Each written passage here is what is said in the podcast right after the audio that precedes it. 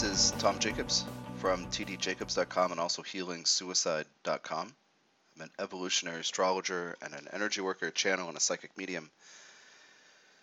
And at tdjacobs.com, there are tons of tools to support you in your unfolding journey wherever you are. This is a Dear Diary audio thing. I do this periodically. Sometimes I talk about transits and call them a transit lab. You know, like I'm explaining this like living process that's going on and how some transit's affecting me. And there, there's several blog posts from uh, you know the last 10 years or so about that too. Sometimes I just talk about a feature of the natal chart or what I'm learning about an other life memory or how to deal with some emotional thing or you know crystal diaries right are um, part of this dear diary uh, series and this one today covers quite a lot of ground and it's in it, it's going to be jumping around throughout the timeline of uh, Tom Jacobs' life to ex- to explain a couple things because what I what I think I might call this MP3 is um, I don't know maybe what happened. uh, but uh, but anyway, this is this is kind of focusing on my Neptunian profile, which I do from time to time, um, and I do that not because I like it, but because if I am able to articulate something about things that are mysterious regarding the 12th house and also the planet Neptune and the sign of Pisces, you know, uh, if I can articulate something that I that I like to, and somebody reflected to me, I don't know, several years ago, uh, another astrologer I met at uh, Steve Forrest's program, and she had been listening to one of my podcasts, um, Unraveling Karma, which was an iTunes podcast years ago. All the episodes are in, uh, I think, in my blog, right, tdjacobs.com. But anyway, um, I used to answer listener questions, and I was explaining what I learned from the Ascended Master about karma, blah blah blah. And she said, you know, but but you're doing something that's that's unique, and and it's really it's it might not be understood by a lot of people. I'm paraphrasing her, but she said what you're doing is you're giving an example of healthy Neptune, where it seems like a lot of people are saying, well, you can't really understand Neptune, and you're saying, well, actually, here's how to live with Neptune. And I kind of was proud that that got through. I didn't realize it till she said it, but it is true. I'm trying to anyway. That's that's what this is about, and and um, I'll even give you my birth data. I have it on my um my chart on my website on the on the about uh, page, but but I was born um if you want to follow along, I was born November 8th, 1972 at 4:16 a.m. in Dover, Ohio, in the U.S. on Earth, in the Milky Way. Um, so I have Pluto in the 12th house, uh, with Venus. And also, they are sextile Neptune itself in the second house in Sagittarius, which is part of a stellium, including true black moon Lilith, Moon, and Mercury. Mercury, Mercury and Neptune and Lilith are in the second in Sagittarius. Moon is in the third, but really close to Mercury in Sagittarius. The Moon, Moon Mercury kind of straddle the house cusp if you're using Placidus, which, which is what I typically use. If you use Koch or Porphyry, Moon will be in the second. It doesn't feel right to me.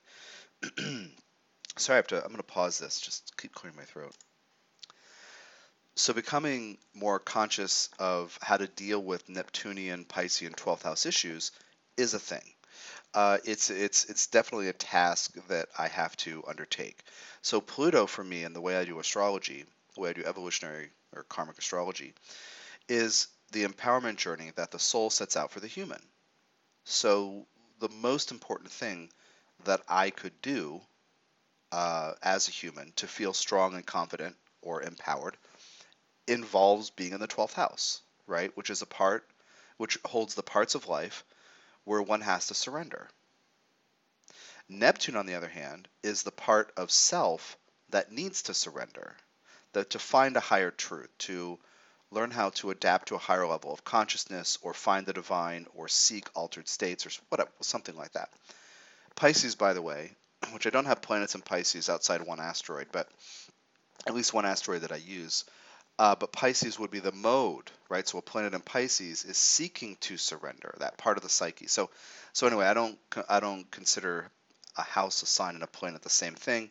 But for the purposes of talking about the different sides of this archetype, it may sound like it when I say, oh, well, Pisces or Neptune in the 12th house. I don't really conflate them. Um, so the, the 12th house is where like where things are happening, right? Neptune is that part of you, and then Pisces is a way of being. Okay. so with Pluto in the 12th, you know, I need to figure this surrender bit out. And that means altered consciousness. I need to learn how to deal with that. Well, that has to do with energy and perceptions of energy as well as consciousness. So sometimes people with Pluto in the 12th house find themselves very controlling. Some of them learn surrender and go with the flow, but there are going to be, with anybody's Pluto placement, there are going to be memories or residues of when it didn't go well. So if you don't surrender, but you have Pluto in the 12th, you may be caused in some way through some means to surrender. This was part of the teaching of the recent Trump update, uh, Pluto in the 12th house and the inevitability of submission.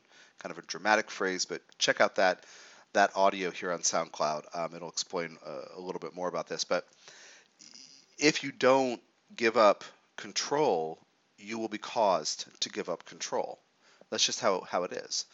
And then you can see that as surrendering to how things are or as a defeat. So, anyway, people with on the 12th sometimes resist giving up, giving in, right? Okay. And that's what I was explaining about with Trump and this whole government shutdown thing and, you know, just kind of like in general being controlling and and demanding and narcissistic and selfish and whatever else with that Pluto and Leo in the 12th house. Afraid to give an inch because then life will take a mile.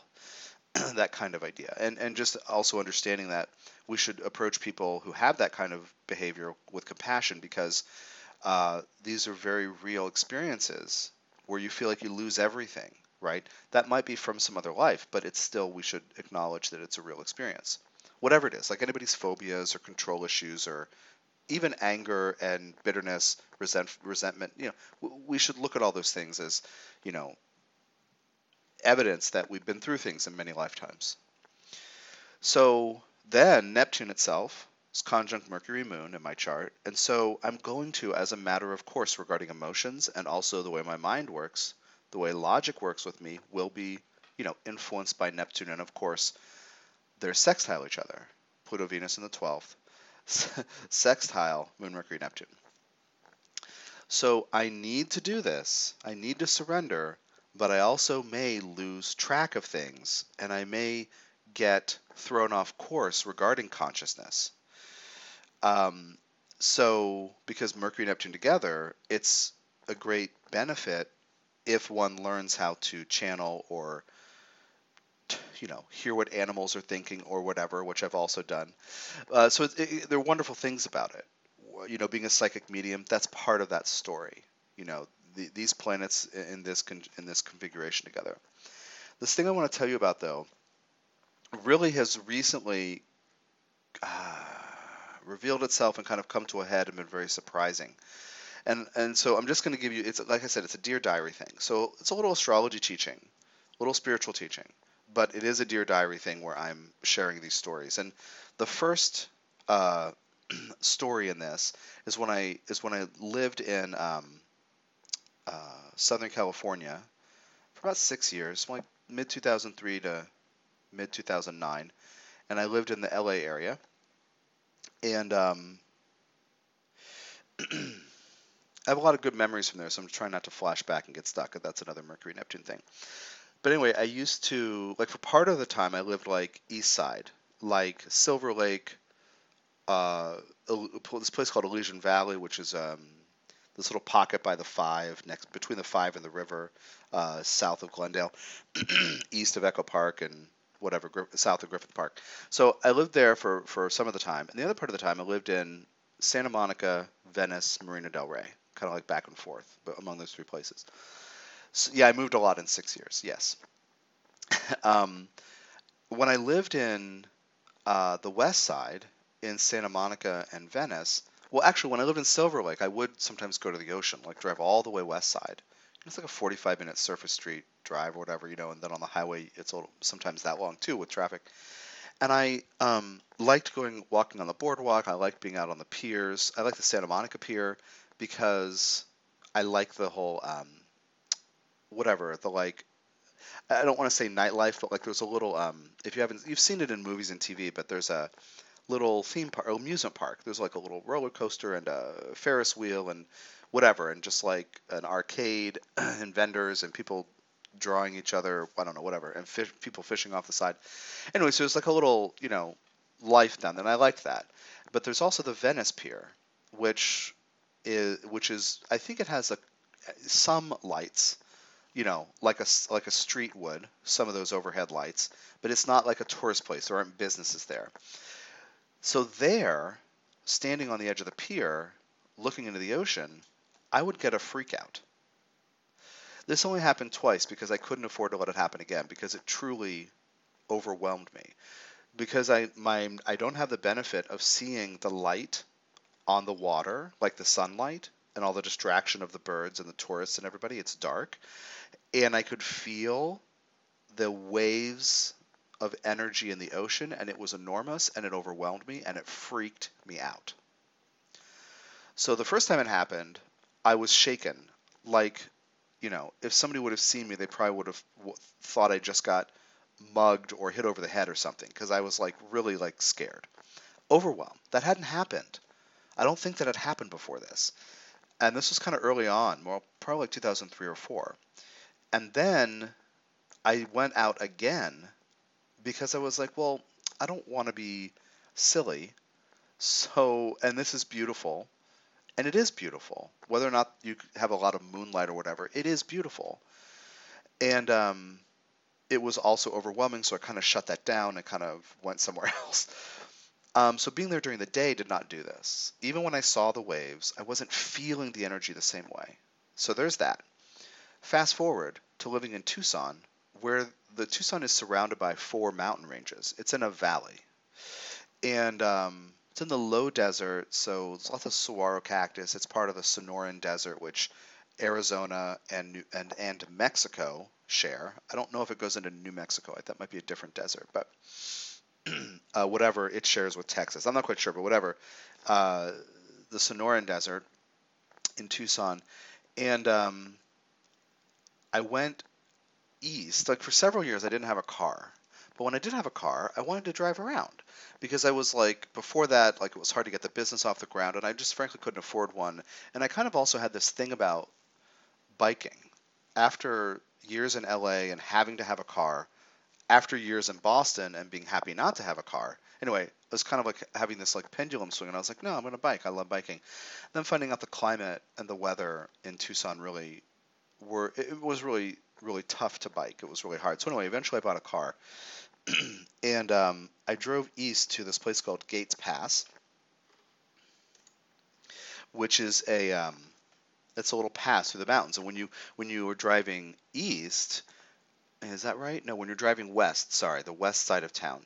When you're driving west toward the mountains, I, this is my favorite view of the Tucson Mountains. Like there's spectacular mountains north of the city of the Santa Catalinas, but to the west, which I think are called the Tucson Mountains, um, I just loved them. So I drove over there one night before dark, and when you come over Gates Pass, then you see the desert spread out in front of you. It's really spectacular, and I wanted to see like sunset or whatever. So I did that, and driving back, it was noticeably dark, and I felt the energy of the mountains. I felt the energy of the earth coming up in the mountains. And I had the same freak out. I had the same freak out as when in the dark, watching the, um, you know, being aware of the energy in under the surface of the ocean and how enormous that body of water is. So that freaked me out, and I had to kind of shut down and drive home. And again, if you had seen me, you would have think that I just uh, that I was like, you know, I just seen some horrific event because I was totally freaked out. It's the over the th- the seeming threat of overwhelm of consciousness. So you, okay, so then fast forward. I mean, along the way, I've done, like I said, animal communication, which has something to do with this. I've done mediumship, which is another frequency, right? If you just tune into all the like dead people floating around, you'd be overwhelmed too. So you do one at a time. But you know, like like I've done all these kinds of consciousness exploration things, and even some of the Soul's Journey episodes, which are this is my second podcast that I did for for almost three years from 2012 to 2015. Almost all those episodes are on SoundCloud. uh, here on SoundCloud uh, and available for free. I think 140 of the 142 episodes are there. Anyway, I did two of them that are called, uh, I think, Explorations in Consciousness or something like that. And um, anyway, so talk about different things and these different frequencies. But but um, then fast forward to last week or ten last week sometime, and a client of mine, a coaching client, sent me a photo in an email, and it was of a very large shark. and um, a, a diver next to the shark with a hand on the shark.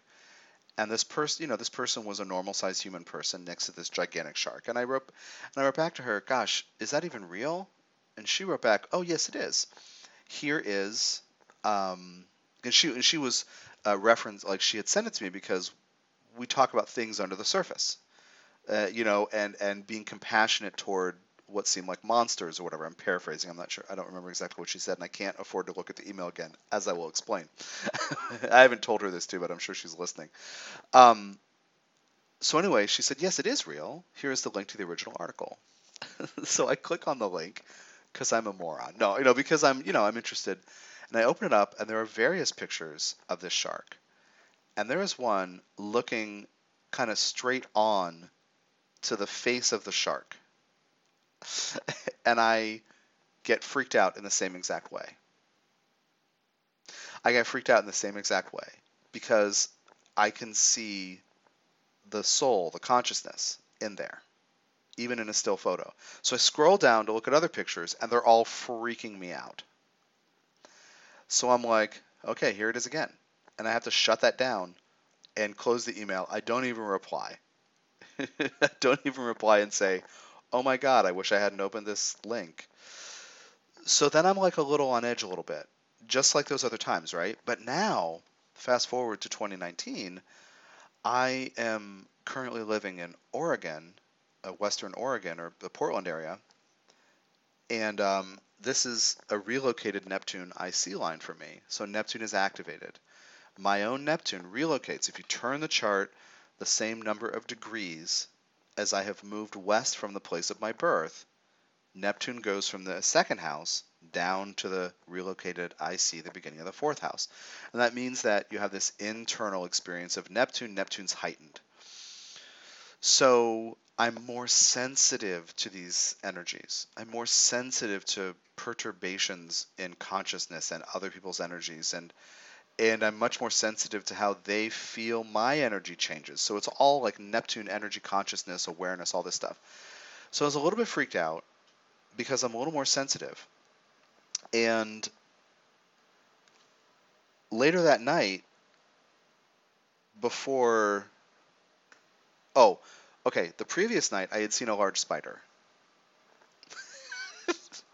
and I was like, oh, I don't want to. I'm not going to kill it. I don't want to move it. I don't want to wake Jillian up. Jillian takes care of spiders. and I'll tell you why. I mean, this is the whole story of why. Um, because what she'll do is she'll get a glass and then like a piece of cardstock or an envelope or something and slide it under it and take the spider outside. So she doesn't kill it either. It's not like I'm like, oh, Jillian, kill the spider for me. It's not. That's not what we're doing. Um, so that was the previous night and it was late but then by the time i was like oh i gotta do something about it it had crawled away into this like cabinet cupboard thing and i was like oh man i'll tell her about it tomorrow and then she can save me. No and then she could so the next day i forgot for hours. I did tell her in the evening and she was like oh and she looked around that place and i was like oh my god. Um and she didn't see it. It was like hiding somewhere in there. Well late at night i don't know i think it was 11 or 11.30 or something which it is now. Uh, and uh, I stay up and record stuff late after Jillian goes to bed. And I saw the spider on the carpet. Well, I was already completely freaked out because of the pictures of the shark. it's okay if you're laughing. It's okay. But I felt my whole consciousness shifted. Right? I was I was feeling how strange it was to see the consciousness and see that soul in this shark face. It freaked me out and it was that sense of the underwater thing. It was like the enormity of the reality of that sense, that sensation, what I was sensing. So then I was like pacing back and not pacing, but I was like standing here like trying to figure out what to do. And I was again, I'm not going to kill it, but I see where it is. I could get a glass and a postcard or whatever and get the spider and take it outside. But I couldn't walk toward the spider because I could feel its level of consciousness. So I couldn't approach it. I couldn't walk past it to the bedroom and pretend it wasn't there. So I started to freak out. I got really upset, like I was having some kind of weird psychic problem. Then I was embarrassed and I was like, I can't wake Jillian up. She happened to get up right then and come out and said, "What's going on?" And I was embarrassed, and I was like, "Oh, I'm sorry, but there's a spider, and I can't." And I couldn't explain what it was, but I was like a nervous wreck. And she said, "Oh, okay. Well, where'd it go?" I said, "Well, it went into the bathroom, which was like right next to the bedroom." So she went in there to look for it, and she got a glass and did a thing and took it outside. But I was like, I couldn't approach it because I felt weird that it was the same kind of consciousness in you and me, but it was in this little body. That freaked me out the the, the mountain, the ocean, the um, the whale, not the whale, the shark, and then the spider. And realizing it was the same feeling I had of being overwhelmed by the enormity of the truth of something, then I was just scrambled and messed up. So I was apologized to her, and she was like, "It's fine, it's all right. I'm up. It's all, it's no worries." And she was really kind about it. I I sometimes fear that like when I not being afraid of bugs, but when I um have an, a moment like that, that somebody else won't be compassionate and understanding because it's really like it looks like a mental illness. it, it looks like you're losing your shit and you're a crazy person. And I get I just get embarrassed sometimes when I get thrown off course like that. And um, feeling like totally messed up and scrambled. So we talked about it. She took care of it. I opened the door for her. She ushered the little the little spider outside. It wasn't little, it was actually pretty big. Um, it was probably like with its full like leg span, it was probably like an inch and a half, which is pretty. It wasn't a little teeny thing. It was like really big. Like across the room without my glasses, I saw this spider. So anyway, so she took care of it, and then I was telling her and trying, and I was articulating this thing, and I was telling her this this story. And after a certain point, she was like, okay, I got to turn over and go to sleep. Like, I hope you sleep well. And I was really still freaked out. And I was lying there and I started crying because I had this, the image of my, my friend's dog in my head. And my friends have, since I've known them, have had cats. These two people I knew in LA, and they live here now. They have two little kids, and they have at the when I was there at their house a month ago, they had a dog and a cat, but they have never had dogs before. Um, I don't even know if growing up either of them had a dog. It's it's a new thing, and it was just a it came to them through through someone they know or something like that. Somebody needed to find a home for the dog, whatever. It's this little perky cute little dog. Um, you know. Anyway, when I was at their house, this dog was eager, you know, for me to throw things for it it would like to play fetch or whatever. And um, that was fine. I did it and play a little tug of war. It's a tiny dog, and uh, it, but it was you know it would come up and put its little uh, front paws on my shin with this uh, toy in its mouth, this cloth toy, and look up at me and wait expectantly. So when I'm sitting there in bed crying after having this freak out, I can't get the image of that dog looking at me out of my head because I see the soul in there. I feel the consciousness, but I have this cognitive dissonance and this spiritual dissonance because that's just like a person, but here it is in this tiny other dog, this little dog body, and it can't talk to me. Like I can't communicate with it. And I feel the consciousness, right? I feel the consciousness, what we might call the soul. I feel it. So at their house, I'm talking to them, catching up. I haven't seen them in a couple years, three or four years or something talking about all these things and life changes and they're sharing with me about their lives and i'm trying to keep out that this dog is freaking me out because of the consciousness. It's hard for me to deal with this right? Okay then that same night i saw and made nice with the, their cat. They had two cats for a long time and one passed away last year. And um, the one that was still alive at 15 years old, and this is, you know, basically when I moved to LA, they had just gotten these cats several months earlier, and they were young, and I bonded really quickly with the one who was still alive, who was very old, right? She's like 15 years old, and she came out, which was weird because she stays in their room all the time, and, and she came out to see me, and it was really it was really nice. And later, after this thing with the dog, I picked her up and pet her and held her and talked to her, and it was really really nice after a long time, meaning several years of not seeing her. And I have these bonds with cats, so that's just kind of what my deal is. Um, well, I had to stop petting her. Like at a certain point, she was like, "Yeah, this is awesome. Keep petting me." And I was overwhelmed by what I'm describing to you, like the the the imminent reality. Like I was seeing this consciousness in her in this little body, and it was freaking me out. the mountain, the ocean, the shark, the picture of the shark from halfway across the world. The this was shark was out uh, was in Hawaii area, and the dog and the cat. It's all the same thing. Consciousness. You can feel the consciousness. So as I'm sitting, lying in bed crying, I'm just crying for like another half hour while she's, while Jillian's trying to go to sleep. I'm just sobbing. I'm just crying. I can laugh about it now. And um, yeah, I realized I stopped petting the cat because I couldn't handle it. It was it was overwhelming. And it was within a week or so that the cat passed away. So I got to reconnect with this cat who was my friend from 15 years ago. and that was nice. Um, but I couldn't handle being aware of that consciousness. So even now, as I talk about this, um, I think about when I did animal communication as part of my work. I don't I don't do it anymore only because it's another set of radio frequencies um, and for me, I need to be with the animal. So the vast majority of my work, at least I could probably tune in without seeing the animal, but my normal process is that I have to be with the animal. And I can tell you what the dog is thinking or what the cat's feeling or whatever, you know. Anyway, when I started doing it, it was for this woman who had eight cats, and she. Hmm, I got connected to her through basically a friend of a friend and um, she had eight cats, and typically, any given week, one of them was at the vet for a serious health problem.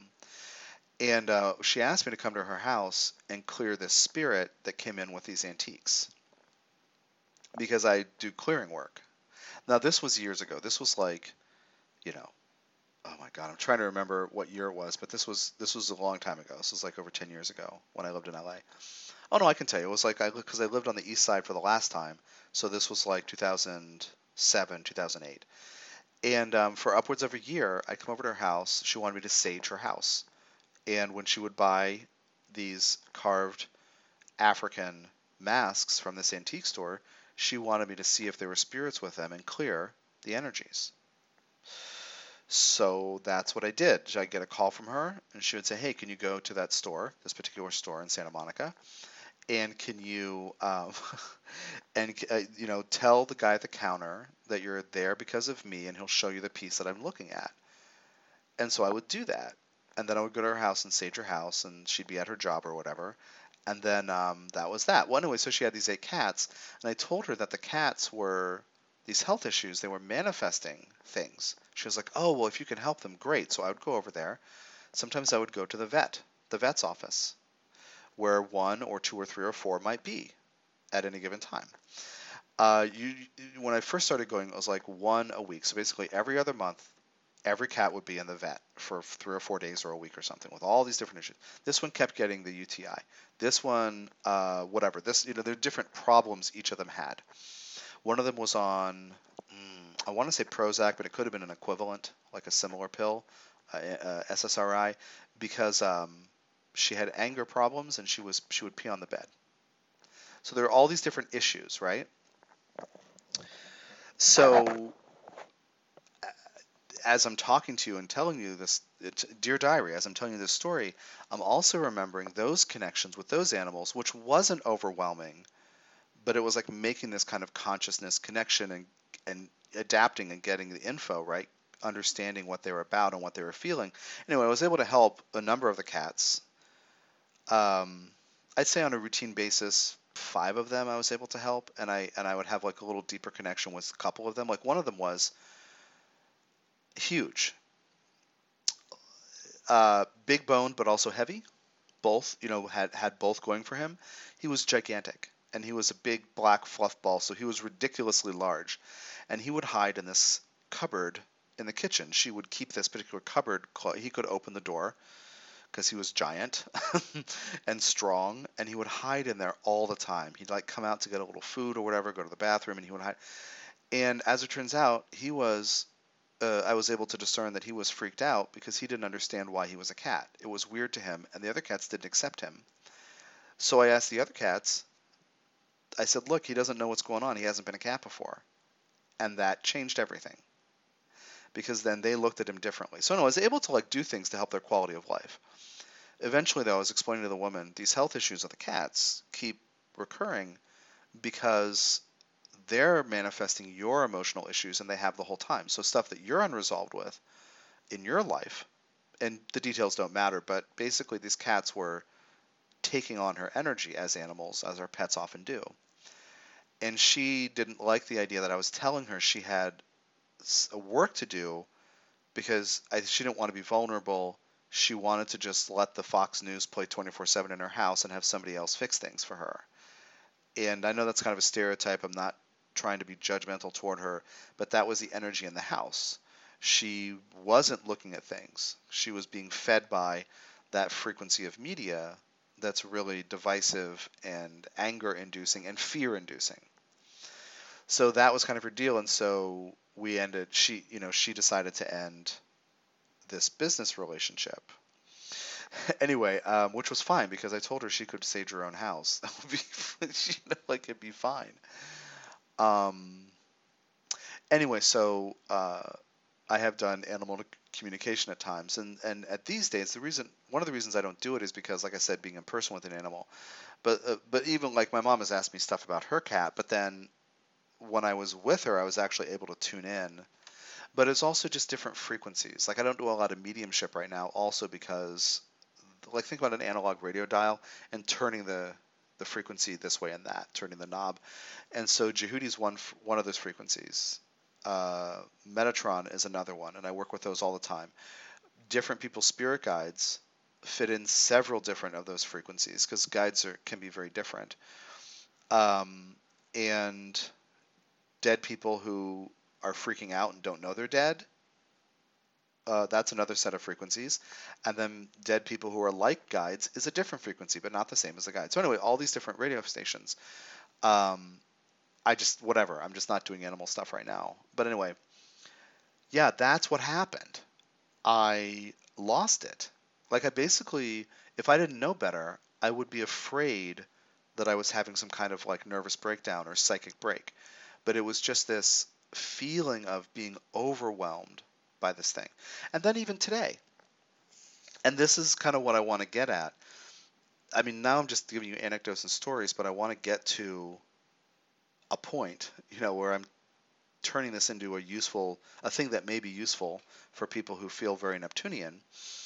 Um, who experience consciousness shifts and feel like they're losing their mind sometimes or afraid of doing afraid of losing their mind or afraid of meditation or whatever you know afraid of spirits or guides or whatever uh, being you know afraid of being overwhelmed in, in any of these ways um, this morning uh, i was my girlfriend was getting ready to do some stuff that would occupy her for like an hour and a half or something and i take that time to record readings. And so I pulled up these charts for this person's relationship reading, and she booked it like two weeks ago, and I've been trying to get to it, and just logistical, you know, circumstantial crap has happened. So I, I was excited to get to it. I sat down, I look at the charts, I start talking to the guides and listening, and somebody pounds on the front door of the apartment. I'm working in the living room.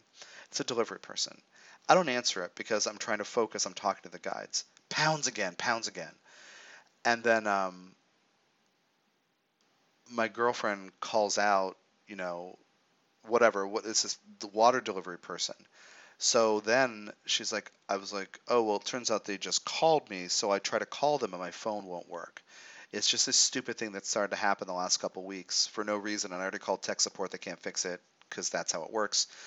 Anyway, um, so I couldn't call. So I gave her the number, and then she called and put it on speaker, so I could hear the delivery guy's voice with the static. And I was like, the energy of chaos made me angry. And I had to go. I drove out. I drove around a while. I got some coffee. I calmed down, listened to podcasts because losing control either makes me scared or angry. Since I was sitting down to do work, I was angry because I had a goal. My ego had a plan. So anyway, what you know, if you have anger response or if you identify with some of these things I've been talking about with this Neptunian experience, if you have anger response or if you have fear, losing control response, I promise you that a consistent practice to get grounded and stay conscious of your body is the most important first step. So now we got through the anecdotes, and here is the thing that may be useful. um, because if you are very Neptunian, you will feel, or very lunar, right, moony or chironic, you will feel energy. You will feel fluctuations in emotion and energy, and you will feel your own emotional responses being peaked or triggered by things, and you won't know what it is. Sometimes you won't know what's happening. Um, for me, this morning, I knew what it was because it was like overt chaos in my environment when I relaxed to open the channel so I could bring through the guides for this client and answer her questions in an MP3. And that to me is a sacred duty, but it's also peace for me. That's my happy place, one of them. uh, that's one of my happy places is bringing through information from guides and channeling so that I can, you know, if I can help make somebody's life better through translating you know etheric messages right from the ethers then that makes me really happy and to know that I had the room to myself and she was going to be gone for an hour and a you know just anyway so that kind of control thing I knew what the what it was I felt like there was chaos in my environment because then the delivery person was going to be here and I was like no I can't handle the another person's energy when I'm sitting down to open to channel so um, I, again I closed the door and got up and drove around but anyway uh, sometimes, if you don't know what those things are, the way that the Ascended Master I, I, I uh, channel Jehudi, Thoth, Hermes, Merlin, Saint Germain, that dude I'm always talking about. The way that consciousness level talks about grounding is you are increasing the stability and security and the structural strength or integrity of the container of consciousness. So your body is your body, your consciousness is attached to it. But if you are but we need to con- uh, intentionally I don't want to see use the word conscious or consciously too much here. It sounds silly after a while. If you are intentionally spending time in your body, feeling the energies and emotions in your body, feeling the muscles, right? Feeling the, the tendons, like being aware of the motion of your body. If you are grounded and clear, then when these energetic disruptions occur, you are less thrown. This is the center of the whole grounding teaching that I'm always talking about. There are many MP3s here on SoundCloud and videos on YouTube. If you look it up, look me up there, uh, which talk about this, the importance of grounding. And of course, programmed Tiger Iron and Onyx and Shivalingam can help with this, uh, pulling energy down to lower chakras. But you have to be willing to be in your be in your body. So that thing that happened with the emotional bit, where I was crying, crying, crying I was able to work through it and not shut down. Like remember I said about the mountain and the ocean, I shut down and I left. Uh, the thing with the cat, I'm petting the cat and I'm like feeling her consciousness and it's freaking me out. I shut it down and I left. With the little dog, I'm like blocking it out. I realize it's always like that with dogs and cats. It's always like that.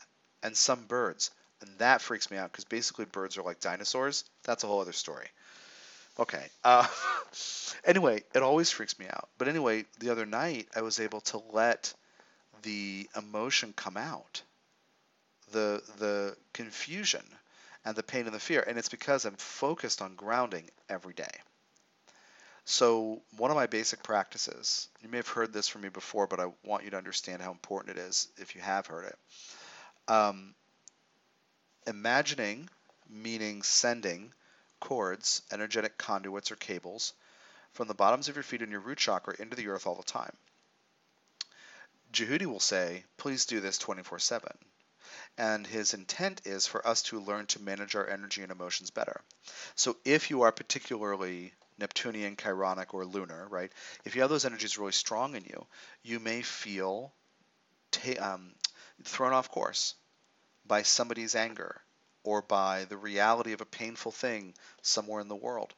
You might feel like you don't know what's going on and you feel messed up and you feel high or crazy or something like that. We have a joke uh, here b- between uh, my partner and myself about how when I sometimes get altered, I don't understand what's happening. I get confused and I feel like I'm high. And one time, uh, she, I was, I was uh, lying in bed and I was trying to take a nap and she came in and said, "Hey, how you doing?" And I was like, "Oh, the shapes are all wrong," because I was standing at a door and I didn't understand the shape that the door frame had and the door and the angle. The shapes looked wrong. So the shapes are all wrong is kind of a joke here because um, I do get altered. But anyway, the more grounded you are, the more you can deal with these perturbations in the stability of your consciousness, these disruptions or these discrepancies in your, you know, comfort in being grounded and stable. So our task when we're very Neptunian in some way, very Piscean, very Neptunian, very 12th housey, our task is to cultivate intentionally the grounding practice. And Jehudi would say becoming a stone tower.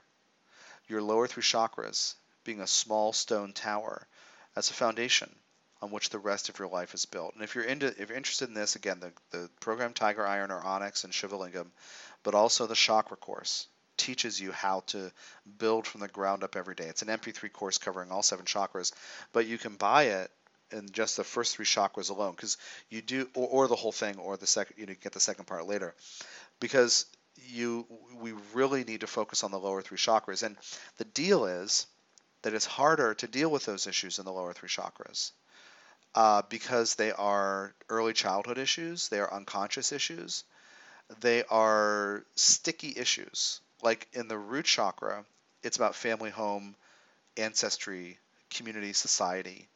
Basically, do you feel supported and loved by the world? You know, uh, do you feel safe and welcome here? Second chakra is how you learn about yourself through relationships, what others have told you about you, and how you've interpreted how others have treated you. It's about creativity and sexuality and money too, but like the energy exchange and the flow between people is a huge part of the second chakra. Third chakra, self esteem. The self image you have of yourself. If you have guilt or shame, or if you like yourself, that's in the third chakra. So those things can be really sticky and deep and mucky. And the teaching from this ascended master is you have to go low into those chakras to build every day up. If you go to upper chakras, because you've been taught, and many people believe this, that, that to be spiritual you have to go up, well, then if you don't really find gratitude for the way your family was fucked up, or that rejection, or when somebody told you, you know, you needed to get your head out of your ass, whatever. And say, you know, if you don't learn how to process guilt and shame in your third chakra, you're never going to be really spiritual. You might be intuitive, but you're going to be flighty. You're going to be ungrounded. You're going to be flaky. So going down to the root every day is the point. Having cords into the earth is a great tool. So if you are Neptunian, just to recap here, you need to get grounded and cultivate that and deal with those lower chakra issues. So I'm fine. I know I've described like this like really weird experience over the last you know week, but but I'm fine. But I am living in this location more attuned and sensitive to the deeper Neptunian issues, and I am more you know susceptible to being affected by consciousness and nature, right? So um, you know, as I drive around, I see the hills with tall trees, and I'm not freaked out at all.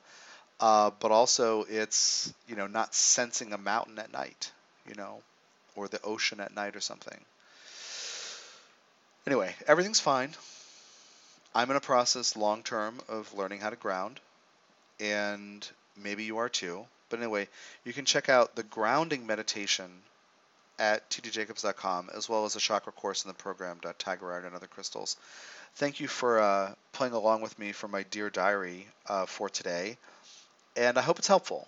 And uh, let me know uh, if I can be of service to you uh, in your evolution, uh, wherever you are and whatever you might need. Take care.